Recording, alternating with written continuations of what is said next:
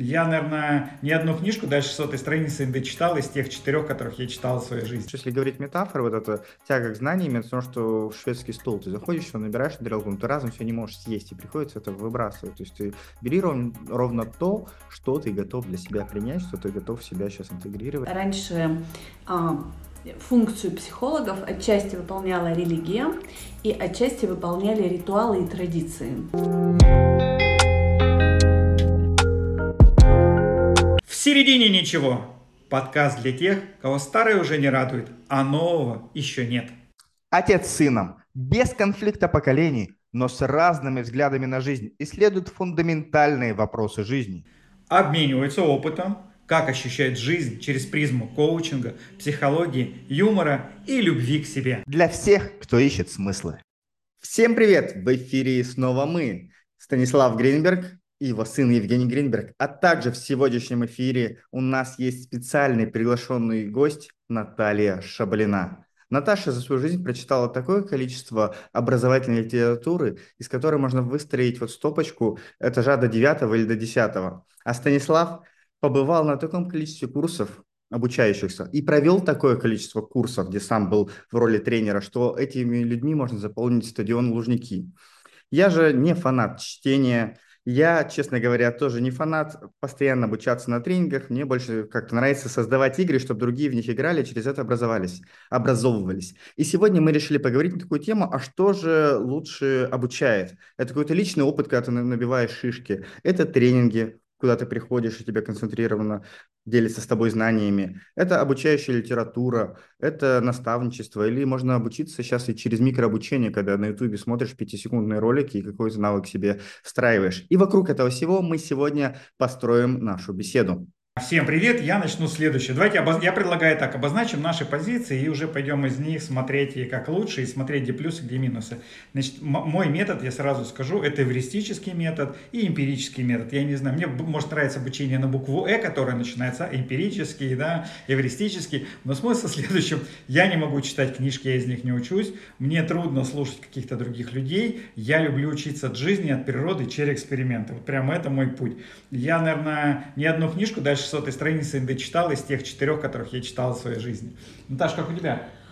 Ой, я читаю с трех лет, и прочитанные книжки, я даже думаю, может, девятиэтажные, я думаю, Жень, больше. Потому что, в принципе, я за год, наверное, читаю по 50-60 книг, они разной толщины, и если так с трех лет посчитать, а мне уже за 40, то нормально получится. А, я вообще люблю учиться, я считаю, что первично человек любит учиться или не любит учиться. Это как бы первый постулат, потому что одним людям нравится тянуться в стабильное, кому-то нравится тянуться в изменения. Это как бы для меня первоначальный паттерн. А среди тех, кто уже любит учиться, есть разные формы. И, конечно же, я знаю книжку, в которой написано о четырех типах обучения. Да, это известный тренерам цикл Колба и четыре типа обучения, то есть как люди учатся. И, конечно, такие, как Станислав, они учатся, это называется практик, да.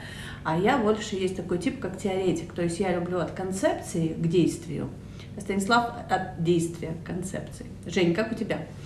Слушай, э, я сейчас, прежде чем про тебя расскажу, все-таки уточняющий вопрос э, задам. То есть верно ли я понимаю, что если взять вот этот метод колба, посмотреть четыре типа обучения, понять, к какому я отношусь, то просто можно ему придерживаться, и в жизни у меня будет все хорошо. И не пытаться себя в какие-то другие натягивать способы обучения.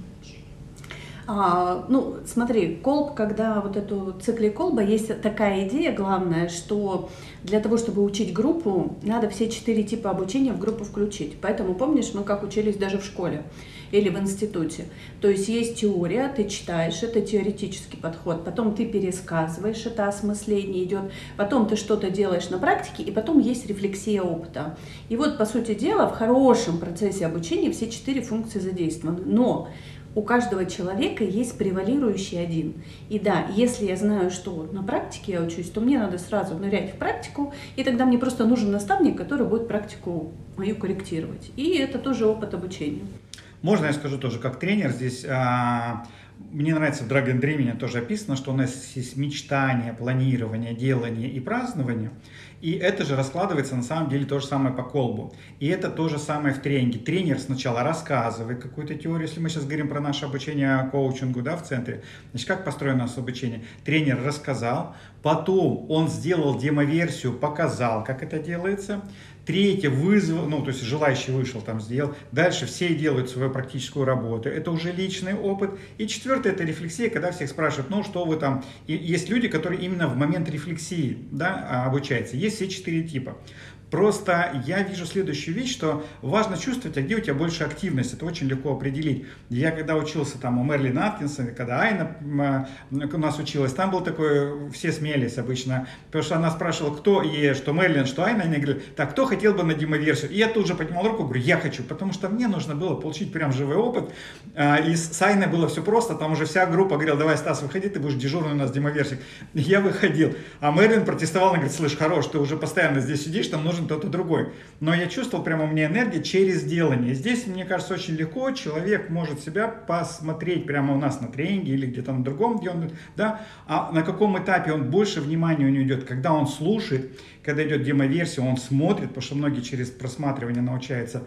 YouTube, ну, кстати, про это же люди просто показывают, как это сделать. Где он сам получает опыт, либо же где он вот анализирует.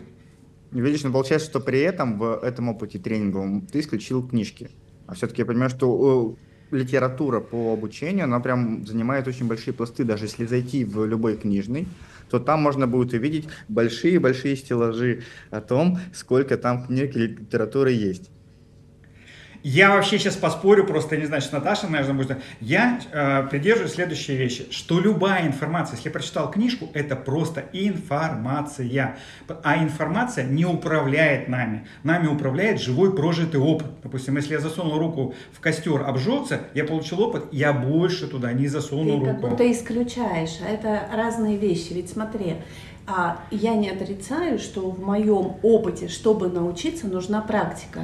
Но если меня поставить сейчас что-то делать и сказать экспериментируй, у меня будет фрустрация. А если мне сначала рассказать, или я в книжке почитаю, я пойму механизм, ключевой, я пойму зачем, когда я вижу весь процесс, я тогда готова пойти в следующий опыт, в практику. А кто-то готов из практики рождать вот это концептуальное видение. Ты же все равно, когда научаешься, вот я сейчас говорим, давай я научу тебя лепить шарики. И вот ты сел, сам шарик слепил, потом ты опыт осмыслил, и если тебе скажут, научи другого лепить шарики, ты расскажешь ему, как лепить, потому что ты свой опыт осмыслил. Поэтому, когда мы говорим о циклоколба, он его не исключает другие опыты. Он говорит, что есть какой-то для тебя превалирующий. Давай уже не спросим, какой у него. Смотри, я сейчас просто в подтверждение, наверное, Наташиных слов, в чем хочу согласиться, что для меня тут же всплыла книга рецептов. Но чтобы приготовить рецепты, то есть, безусловно, что сначала люди экспериментировали, когда они были первобытными, из этого уже сложилось, что можно есть, что нельзя есть. Но вот есть книга рецептов, где прям есть по граммовкам, по дозировкам, по алгоритму все прописано, где я могу посмотреть и сделать по шагам, и получу результат, тот, который они закладывают. Потом я смогу делать это уже без книжки. Ну, то есть книги тоже несут вот этот обучательный процесс. И, ну, мне кажется, ключевое это про мотивацию. То есть есть, безусловно, эта шутка, что если вы дошли до книжного для того, чтобы купить книгу о том, как найти себе мотивацию, блин, у вас достаточно мотивации, потому что вы встали, вы дошли, вы купили, как бы не делайте себе мозги. И мне кажется, что здесь тоже ключевой вопрос, это просто в мотивации э, обучения, зачем оно нужно. И когда человек для себя понимает, что это ему даст, для чего это ему, то форма это уже про, скорее, личные какие-то предпочтения и про доступность. Ну, потому что книги, правда, они более доступны. Ну, то есть книжку я могу пойти заказать через Озон, я могу пойти в книжный, могу купить. Я могу на Ютубе включить ролик, то есть у другого. А попасть на живой тренинг, как правило, сложнее, потому что там есть расписание, там есть график, который может не совпадать. Точно так же, как и найти, собственно, наставника, который бы с высоты своего полета наставлял, потому что это, ну, в моем представлении, это перебор вот это людей, посмотреть, кто подходит, кто не подходит, пообщаться. В целом вообще даже не с культуры. Ну, вот я живу, я не знаю вот этой культуры для того, чтобы находить себе наставников так легко и просто. То есть, если я с коучингом не был связан, то вообще бы это как бы я не понимал, как это. И поэтому, ну, то есть у меня мой какой-то опыт, который был, мне кажется, он в этом знаешь, немножко дает ограничение обучения через опыт. Вспомним э, известную историю, когда смотрели, как блохи высоко умеют прыгать. То есть блох посадили в банку, банку закрыли, и блохи, которые были в банке, после того, как их выпустили наружу, не могли прыгнуть выше вот этой банки, потому что не привыкли, что они бьются головой, бьются головой. А блохи, которые в дикой природе жили, спокойно прыгали, ну, как бы на 3-4 головы выше. И то же самое, мне кажется, в живом опыте, когда я там был индивидуальным предпринимателем, когда я занимался какими-то своими играми, стартапами какими-то, ну, такими условно образовательными что-то делал, то до какого-то потолка своего я дошел, и я понимаю, что, блин, сейчас у меня ресурсов гораздо больше. Я сейчас возглавляю там коучинг-центр, в котором тоже есть ресурсы, но я внутренне не могу сейчас прыгнуть выше вот той головы, той планки, которую до этого набил там за три года свободного плавания. И сейчас мне нужно что-то извне, другое, что позволит это сделать. Смотри, это точно так работает. Но я сейчас э, поделюсь, я сейчас не говорю, что это правильная точка зрения, я просто как бы, мы же с разных сторон смотрим на обучение, я поделюсь, вот как это выглядит у меня. У меня все произошло в детстве. В детстве я себе задал такой вопрос. Я думаю так, когда я только книжки появились, я еще читать не мог, но листал, смотрел картинки, я вдруг подумал, прямо еще в детстве это было, а вот как люди узнали про полезные свойства деревьев, там, растений, лекарств, потому что уже там в доме у нас были какие-то лекарства, мама заваривала, ну, лекарства, травы заварила, это, это для этого хороша, это трава для этого хороша, там, это успокаивает, еще. Я думаю, ну как вот, было же время, когда не было книг, и в какой-то момент меня вдруг проникла вот эта идея, что до появления всяких книг люди напрямую общались с природой, со всем. Они получали знания вот из этой мудрости бесконечной. Причем я сейчас вот э, ретриты даже, которые делаю, хочу предложить людям вот этот опыт ощутить, что мудрость, она во всем. Мудрость лежит даже в зубной щетке, серьезно. Многие думают, да, зубная щетка зубы чистит. Не, в ней тоже находится некая мудрость, и эту мудрость оттуда можно черпать. И вот я-то сторонник следующей истории, что да, я беру беру как бы вот эти знания не из книг, потому что для меня книги отчасти они полезны, но они ограничены чьим-то опытом. И вот то, что ты сейчас говоришь, выйти за рамки. Почему мне нравится вот этот эвристический, эмпирический опыт? Потому что там нет никаких рамок. Ты постоянно общаешься с бесконечностью. И почему я полюбил коучинг? Что реально ты задаешь себе вопрос внутрь себя и достаешь бесконечное количество очень интересных вопросов. На самом деле ты ну, соприкасаешься даже не с собой, а своей некой внутренней мудростью. И для меня ценность обучения вот из этой внутренней мудрости через природу, через контакт вот с этим большим. Я не отрицаю ни книг, ничего, но как бы для меня вот выход и интерес там. Вот смотри, может быть, я здесь еще добавлю такую интересную историю. Смотри, вот э, если вспомнить э, какие-то, наверное, то, что мотивирует меня, да, если вспомнить какие-то известные открытия, ну, возьмем там, например, Менделеева, которому приснилось э, таблица Менделеева. Вот если представить, что Менделеев никогда не занимался химией, никогда не читал никакие учебники по химии, и ему вдруг приснилась эта таблица, он подумал бы, лабуда какая-то с какими-то непонятными знаками, наверное, на китайском, и никак бы не смог ее интерпретировать. То есть есть же идея в том, что в коллективном бессознательном есть какая-то информация, и мы через а, опыт я имею в виду прочтение книг и работа в этом поле, получаем контакт с этой информацией.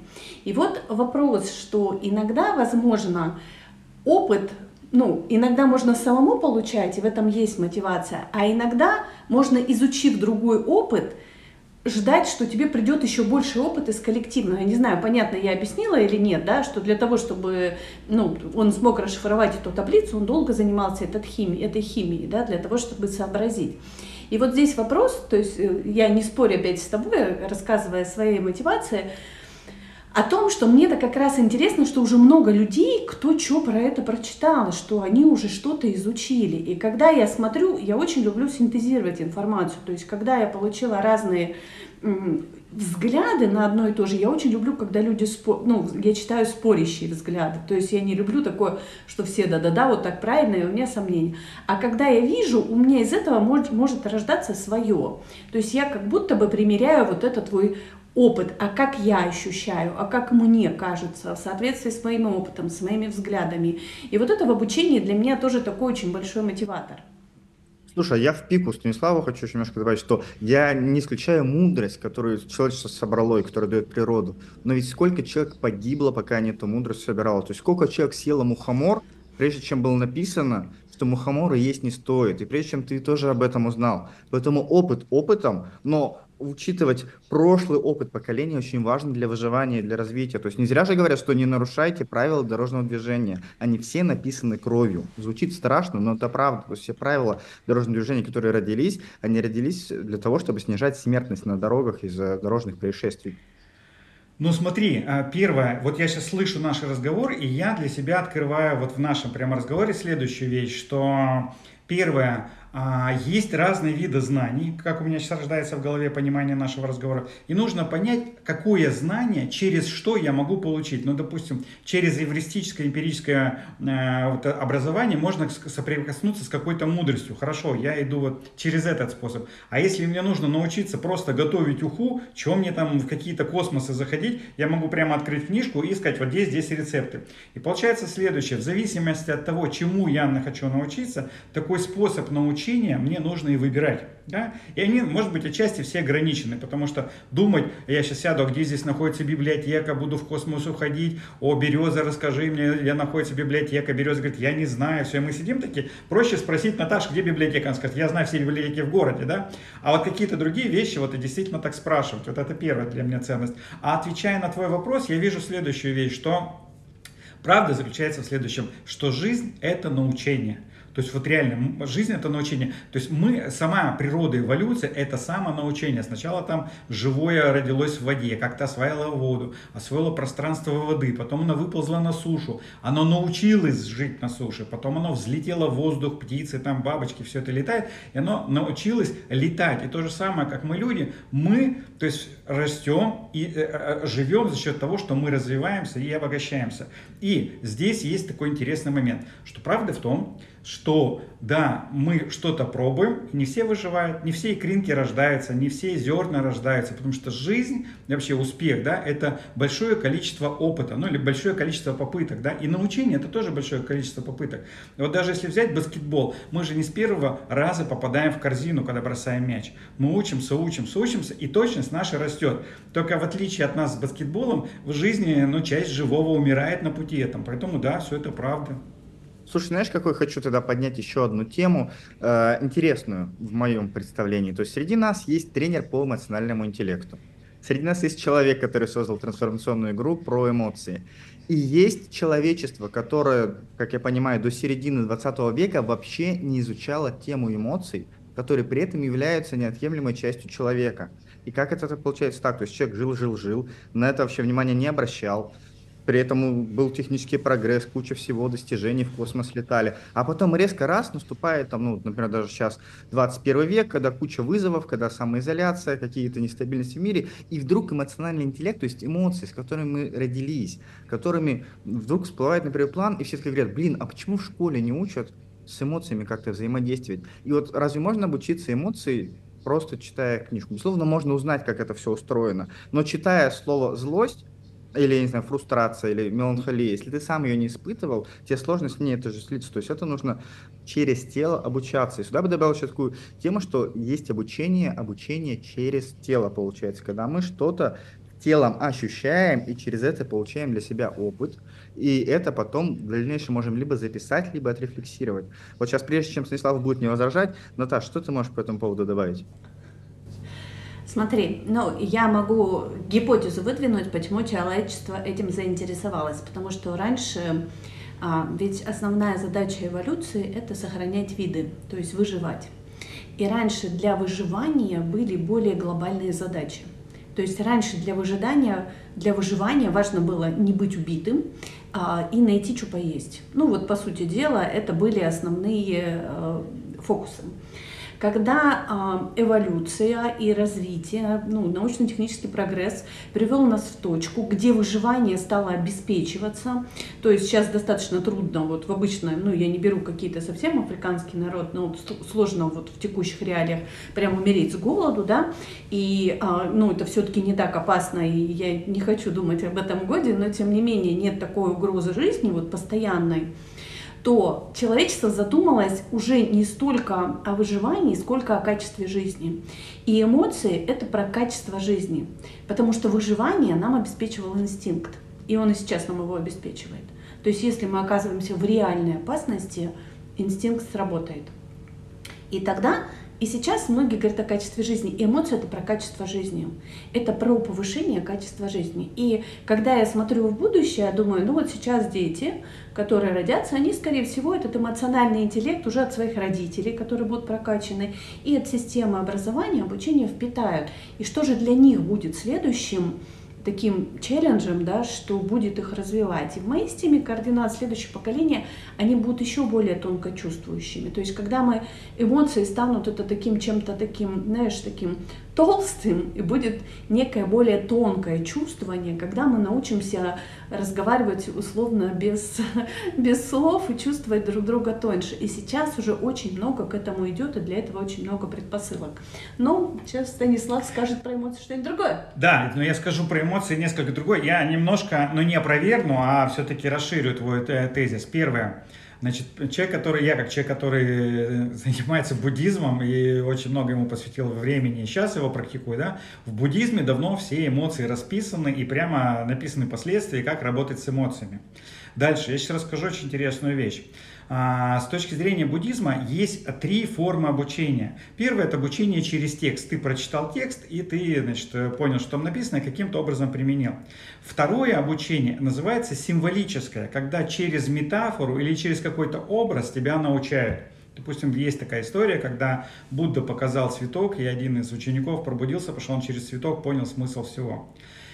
Третье обучение, оно через состояние. То есть вот сам учитель, находясь, ты находишься в поле него, и он передает тебе состояние, ты научаешься чему-то новому.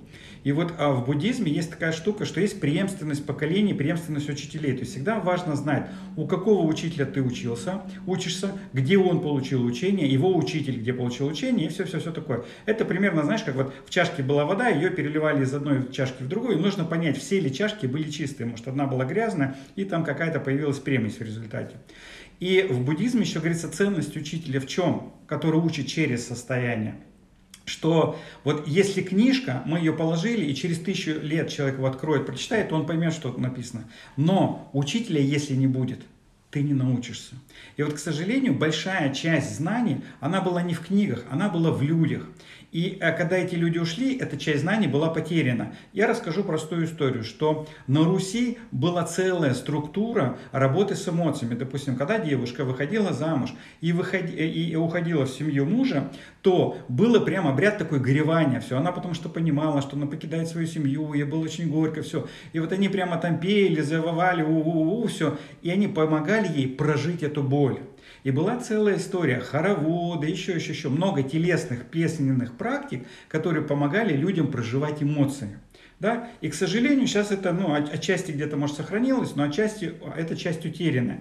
Поэтому мы, когда говорим про обучение эмоциям, вообще про какие-то знания, я исхожу из того, что, как говорил Соломон, Соломон ничего не, не вечно под луной. То есть все уже в этом здесь мире было, да, каким-то образом, в разных учениях, еще что-то. Но до нас оно дошло в виде каких-то книг и, может быть, частично учителей. Да? Но важно еще я к тому, что учиться не только через книги, книги важны, но и через носители какого-то знания, которое передает это состояние. Наталья, я вижу, ты прямо, я, если бы вы сейчас видели лицо Натальи, она еле сидит на стуле, она прямо сейчас вот уже говорит, давай, кончай, Станислав, сейчас я такое скажу, давай.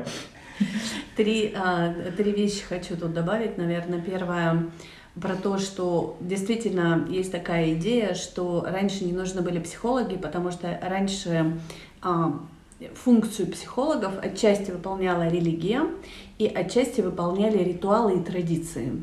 То есть то, что привел э, пример Станислав, да, раньше были там женские круги, какие-то истории, когда женщине удавалось свои эмоции где-то распаковывать, проживать, делиться. И через и религия, да, исповедание, это тоже про то, чтобы освободиться от какого-то эмоционального груза. Поэтому, возможно, мы сейчас в такой форме, в новой да, в форме, в какой-то пребывает в нашем времени, сообразно нашему времени. Второй момент интересный хочу здесь, знаешь, поэтому я абсолютно согласна, что раньше эти формы выполнял кто-то другой. Эмоции, конечно, были. Второй интересный момент хочу сказать – про то, что, знаете, есть вот эта фраза «горе от ума» или там «долгие знания», эти, вернее, «большие знания, долгие печали» или как-то. В общем, короче, история здесь о чем? Что ведь вот этот доступ к информации, да, то есть я говорю, что это прямо сейчас сбылась моя детская мечта, когда я раньше ходила в одну библиотеку и прочитала там все книги, читать было больше нечего. А сейчас я любую библиотеку, книгу могу получить буквально за одну секунду, да, там вот, но к чему это приводит? Что, что я сейчас наблюдаю и почему мы вот со Станиславом стали думать все больше о ретритах, что происходит с людьми? Люди покупают курсы, а, в которых э, есть призыв, вот я тебе сейчас расскажу, и дальше вот тебе что надо делать. И если там не заложена обратная связь и нет какой-то дополнительной мотивации, то человек покупает и на каком-то этапе это все бросает. И вот это, но он часто всего слушает и получает знания. И вот представим мы, что мы сейчас находимся вот в этой парадигме. Вот мне интересно правильное питание. И дальше я начинаю покупать и слушать 100 вебинаров и тысячу книг про правильное питание. Что вот это надо есть, вот это не надо есть, надо вот так питаться, пить во время обеда можно, пить нельзя. На тебя вываливается куча какой-то информации. Ты на уровне знания ее усвоил. Дальше ты ее должен притворить в жизнь. То есть она либо должна стать твоей практикой и навыком, либо нет. Но чаще всего происходит что? Это тоже и в частных сессиях с клиентами со своими наблюдаю. Вот ты же знаешь условно, ну давай, картошка фри вредно. И вот, но ты любишь картошку фри. И вот ты идешь, покупаешь картошку фри в каком-нибудь прекрасном месте, ешь ее, а в твоей голове живет знание, которое говорит, а картошка фри вредно. И у тебя ты попадаешь вот этот созданный тобой же внутренний конфликт. Я люблю картошку фри, но картошка фри вредна. И вот от этого количества знаний, если ты не можешь его соблюдать, ты начинаешь попадать в большие фрустрации, чувство вины, что все, я не ППшник, я не ЗОшник, я не могу вести нормальную жизнь, потому что я ем, я люблю эту картошку фри или что-то еще. И от этого знания создается невероятно ненужное количество эмоций и состояний, которые, не будь у тебя знания, ты бы ел спокойно эту картошку фри, был бы счастлив и никогда бы не задумывался о том, э, полезно это или вредно. И вот это вот очень тоже важная вещь, что вот то, о чем, наверное, Станислав, ну, как акцентирует, да, что мы знаний-то очень много копим, у нас голова уже пухнет, но если мы их в практику не превращаем, то эти знания, ну, они, по сути дела, тухнут и гниют, то есть они создают нам ненужный фон.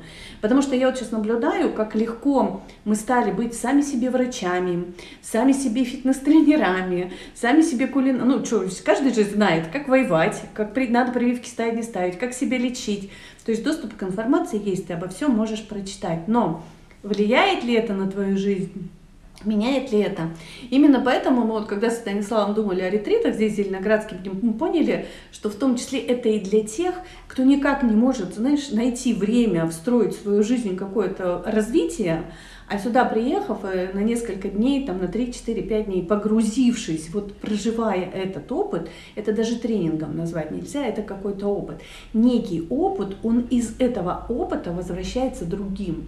Потому что он этот опыт сопровождения проводника, группы и определенных техник прожил. И вот этот новый опыт, скорее всего, у него родит новые привычки жизни.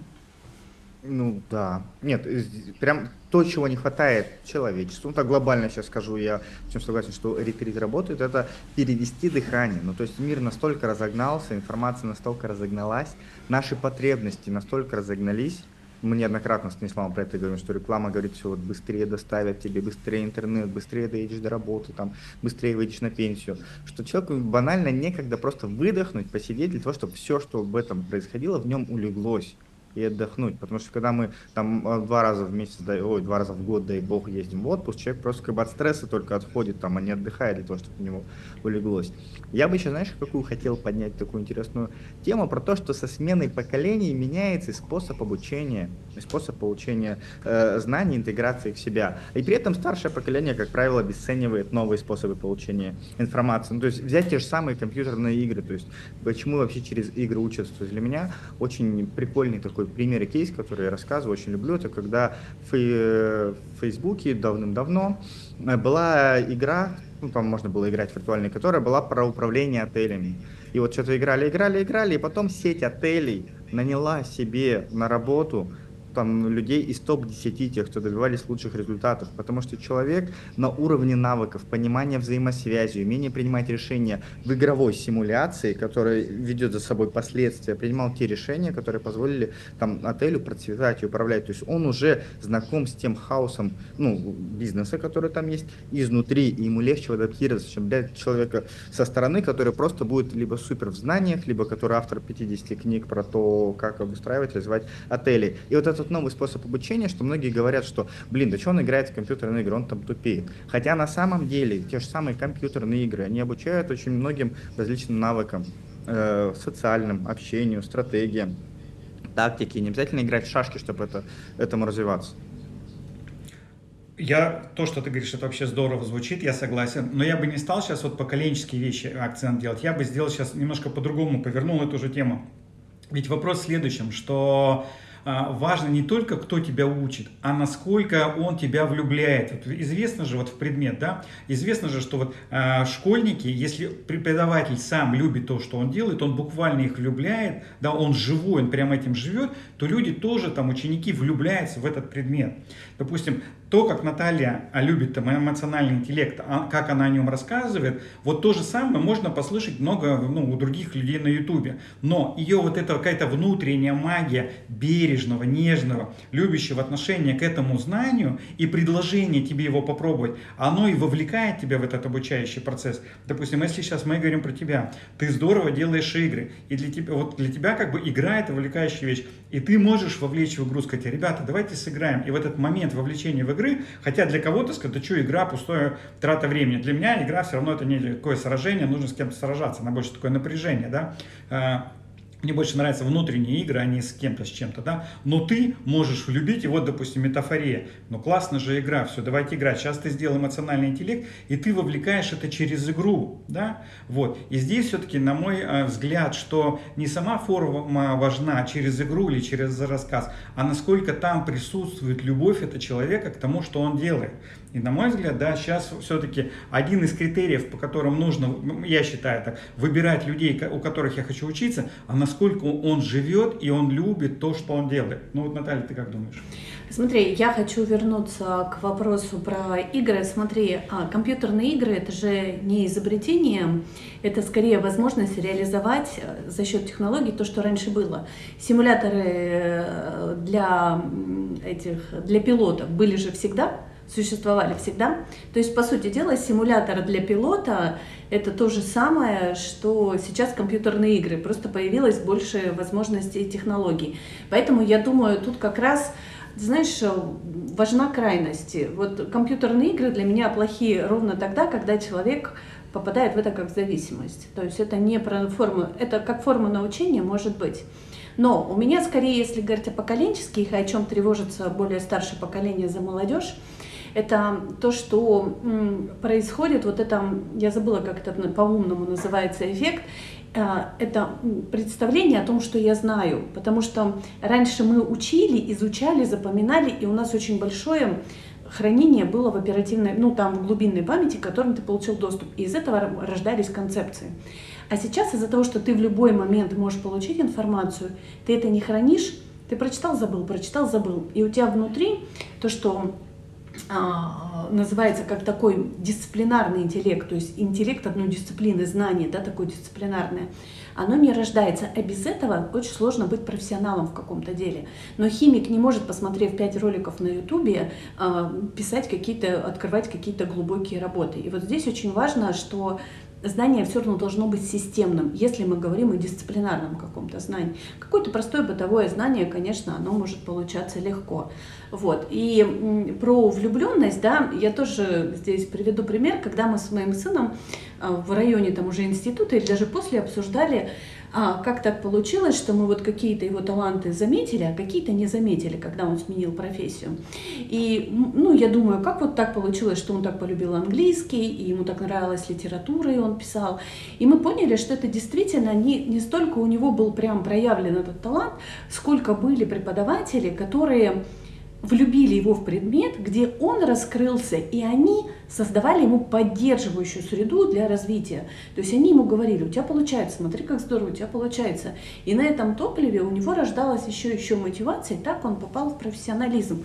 И вот здесь я согласна, что а, я совсем в историю как бы обучение без учителей, то есть без проводников знаний, не очень верю, даже если это а, хорошие компьютерные игры, да, то есть особенно про какие-то, ну так скажем, более глубинные знания, типа там психология, духовность и так далее. Но а, то, что формы познания будут меняться, и то, что у нас сейчас есть больше возможностей, абсолютно точно согласна. Наташа, а можно я тебе задам вопрос? Вот ты сейчас сказала тоже интересную вещь. Ведь э, мы на каком-то этапе подошли к следующему. Это сейчас прям постулат такой или подход, что количество знаний настолько большое, что все знать невозможно, да и не важно все знать. А сейчас важен навык но, нахождения знаний. То есть, если ты обучился в любой момент нужно тебе знание, то это молодец. А ты до этого сказал интересную вещь, что наоборот, накопленное знание рождает в тебе некий синтез. Как тогда быть вот с этой идеей, что не все надо знать, а просто научиться, где добывать информацию? Смотри, я думаю, что знания надо разделить на следующие вещи. Первое – это твоя экспертность, в чем ты хочешь быть экспертом. Вот когда человек просто написал три хороших поста, его лайкнули, и он решил, что он великий писатель, вот в моей системе координат это иллюзорное знание. А другое дело, что если хочешь писателем, ты все равно идешь по пути трудов, писания, научения, знания и так далее. Это одна история. Второе, я, например, хочу узнать, а что тут Кант, как у нас в Калининграде жил, в какие годы. И вот я зашла, быстренько прочитала, что-то узнала, мне в моменте это какую-то потребность удовлетворило это другое. И вот здесь у меня скорее, знаешь, больше вопрос не как, э, знаешь, как распорядиться этим большим знанием, а как уметь среди того знания, что есть, выбрать то, что тебе релевантно, полезно. Потому что именно из-за того, что сейчас каждый волен высказываться на любую тему, мы находим экспертов очень много. И ты, когда залезешь в интернет и что-то прочитаешь, даже самая Википедия, это же не абсолютное знание, а очень относительное, относительно того, кто это написал. И тогда возникает вопрос, где найти знание истинное. А для того, чтобы уметь находить истинное знание, нужно хотя бы услышать разные точки зрения и уметь это как-то критически на это взглянуть и анализировать. То есть услышать трех человек, и у тебя родится истина, да? Ну, трех человек желательно с разными точками зрения, зрения да. а не с одной. Смотрите, я как хранитель времени, а у нас уже буквально все подходит сейчас э, к концу подкаста. Я предложил бы сейчас нам, вот мы сейчас очень интересно, плодотворно поговорили, если мы сейчас резюмируем, что мы сами друг об друга, когда общались, здесь узнали, вот какой, какие-то выводы, инсайты, да, мы получили. И я бы предложил тоже слушателям, если у вас родился какой-то инсайт, тоже им поделиться. Я предлагаю, как у нас ведущий Евгений, с тебя начнем, или ты нам скажешь, э, кому из нас начинать. Слушай, ну, ну для начала сейчас в конце хотел вставить 5 копеек про то, что послушать трех человек, и нас тут как раз трое собрались здесь.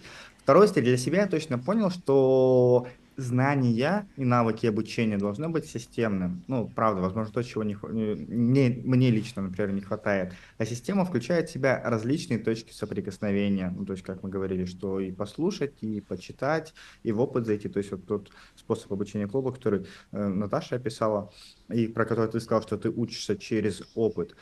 Второе, что я для себя точно понял, что не стоит гнаться за знаниями ради знаний. Я для этого тоже их понимал. Ну, то есть ключевое, что ты взял порцию, ты ее съел. Ну, потому что если говорить метафоры, вот это тяга к знаниям, это то, что в шведский стол ты заходишь, что набираешь тарелку, ты разом все не можешь съесть, и приходится это выбрасывать. То есть ты бери ровно, ровно то, что ты готов для себя принять, что ты готов себя сейчас интегрировать, и с чем ты готов дальше побыть. Ну и самое ключевое, наверное, это находить в своей жизни место для того, чтобы весь предыдущий опыт прошлых э, лет, прошлых месяцев, прошлых дней, чтобы он э, внутри меня интегрировался. И каждый следующий день начинать как с чистого листа, который, на котором бы не было как под копирку написан опыт предыдущих дней. То есть я интегрировался и, и сегодняшний день проснулся. Да, я знаю, что было вчера, но это как цельная картина, а не как то, что я несу с собой в следующий новый день. И в сегодняшний новый день я беру какие-то новые знания, которые таким образом меня так и собирают. То есть какой-то такой у меня вывод. А у вас? У меня вывод следующий. Все-таки я учусь, ну, эмпирически, но для меня то, что мы говорили, все-таки я тоже понял, что для меня важны учителя, и меня важны люди, которые меня во что-то влюбят. И я сейчас понимаю, что если хочу сейчас чему-то научиться, мне нужно больше задавать себе вопрос, не где я могу научиться, а у кого, вот с кем у меня произойдет биохимия. И про книги, кстати, здесь то же самое, я сейчас пока говорили, вспомнил. А, мне попалась книжка «Повторяя слова Будды». И я когда читал ее, а написал ее Турку Урген Римпоче, я читал, мне было ощущение, что он написал для меня, что прямо через книгу этот человек разговаривает со мной. И для меня то же самое, сейчас подумал, что все-таки меня цепляют книги, в которых я прямо чувствую автора. Они для меня не просто какая-то информация, а если я прямо чувствую живое общение вот прямо с автором, для меня это работает. Для меня это большая ценность. Ну и то, что вот я уже посередине говорил, что у меня сейчас такое четкое понимание. Мне нужно для себя систематизировать, какие знания я хочу получить, и тогда через какие наилучшие формы и способы это делать. Допустим, э, сделать какой-то рецепт я могу, ну, как, как приготовить еду, это просто посмотреть где-то в книге. А если какое-то внутреннее знание с передачи прямо своего состояния, то, конечно, здесь нужен учитель, и здесь четко разделять вот эти вещи и прямо обращаться в тот источник, где это напрямую можно получить. У меня родился еще один инсайт, пока мы говорили это. Знаете, что вот мы так поговорили об информации, об обучающих программах, но ведь на самом деле, вот если опять вернуться к циклу Колба, да, я все, кто не знает, о чем это, просто на картинку предлагаю посмотреть, чтобы, ну, или какой-то коротенький этот почитать, не буду рассказывать, сейчас тратить время, в доступе в, в, в интернете есть. Там есть очень важная функция, как рефлексия. То есть мы ведь на самом деле 95% э, тому, чему мы научаемся, мы научаемся в течение самой жизни, в ходе самой жизни. Но мы иногда себе присвоить этот опыт не можем, потому что мы его как раз, о чем ты, Жень, говоришь, что и натолкнули меня твои слова, не осмысливаем и не рефлексируем. Мы не превращаем его опыт. Мы не можем положить это к себе в копилку, да, что а вот это у меня получается, а вот это уже я могу это делать. И вот эта идея, что мы зачем-то пытаемся набить в себя эту информацию, ты говоришь, что не все съел с шведского стола, у меня, знаешь, сразу метафора, что в рот-то пихаем, а проживать горлышко маленькое, в рот можно больше напихать, а проживать маленькое. Пока проживали, набили, и вот мы переполнены этой информацией, переварить все не можем. И из-за того, что то, что ты тоже еще говоришь, мы находимся в спешке, а, уровень когнитивных способностей снижается. Суета, вот эта торопливость, она не добавляет возможности вот это переваривать эту информацию, потому что для переваривания информации нужно время. И вот это вот важная вещь, что э, мы должны, первое, учиться из жизни, уметь рефлексировать свой опыт, это важно. Второе, уметь качественно, взвешенно выбирать путь, чему мы учимся, у кого мы учимся, потому что я абсолютно согласна со Станиславом, что мы берем не только содержание, мы берем и форму, и состояние. То есть мы с человеком соприкасаемся очень глубоко. И если у нас этого контакта не происходит, то обучение не происходит. То, что раньше называлось как парампара, да, это вот знание из уст в уста, то, что передавали люди, это по-прежнему существует. И вот это вот, если мы на все это смотрим, то мы перестанем относиться к обучению как к фастфуду. Сейчас, к сожалению, обучение это как будто фастфуд. Люди покупают обучение, не проходят, но им продают, обещают, а не покупают, не проходят. Вот это вот взвешенное, зачем мне это надо, хочу ли я с этим человеком пройти этот путь, готов ли я встроить это в свою жизнь, смогу ли я, есть ли у меня для этого ресурсы, желание, мотивация, или мне просто понравилось, как э, на, каком, на какой прекрасной машине едет мой тренер. Вот это вот все даст как бы такой трезвый взгляд, да, совсем другое качество обучения я сейчас тоже, ты говорил, и на секундочку поделюсь, и Евгению передам слово. Я вдруг себя словил на такой мысли, а вдруг я в плане обучения не вырос, а остался ребенком. Ведь э, на самом деле ребенок же, это общеизвестно, он учится через наблюдение. То есть всегда говорят, вы, родители, что-то говорят ребенку, как надо вести себя, но на самом деле он наблюдает, как ведут себя взрослые, он видит и берет этот опыт и применяет к себе все. То есть он через наблюдение обучается. И может, а попадая в школу, он говорит, слышь, вот тебе учебник, читай книжки из букв сейчас будешь извлекать знания. И может быть я остался в плане обучения ребенком и не вошел именно как взрослый в обучение. Мне сейчас тоже интересный такой вопрос. У меня кто там внутри-то обучается, мой внутренний взрослый или мой внутренний ребенок? В общем, это просто такой для меня пока открытый вопрос. Евгений, передаю тебе. И у меня отсюда тебе задание, Станислав Борисович Гринберг. Переслушай наш подкаст И вот послушай, кто тебе откликается на то, что говорит, те способы обучения, которые Наталья рассказывает, я, ты, внутренний ребенок или все-таки внутренний взрослый. А я надеюсь, что слушатели нашего подкаста умеют обучаться и через слушание, и просто когда фоном думают свои мысли на фоне всего того, что мы здесь говорим. Потому что это та обратная связь, которую нам чаще всего давали. Я не помню, что было у вас в подкасте, но пока я вас слушал или слушала, ко мне приходили мысли, которые, блин, я запоминал ценностно. И это, мне кажется, самое, тоже один из способов такой, который есть, когда ты окружаешь себя средой, которая провоцирует внутреннюю рефлексию, а внутренняя рефлексия направлена на дальнейшие какие-то изменения в жизни, которые тебя также обучают. Ну что, встретимся со всеми через неделю. Наташа, спасибо тебе большое, что ты зашла к нам сегодня в гости в выпуск. Вам спасибо, что позвали. Живой такой. А с вами, слушатели, встретимся через неделю. Пока-пока.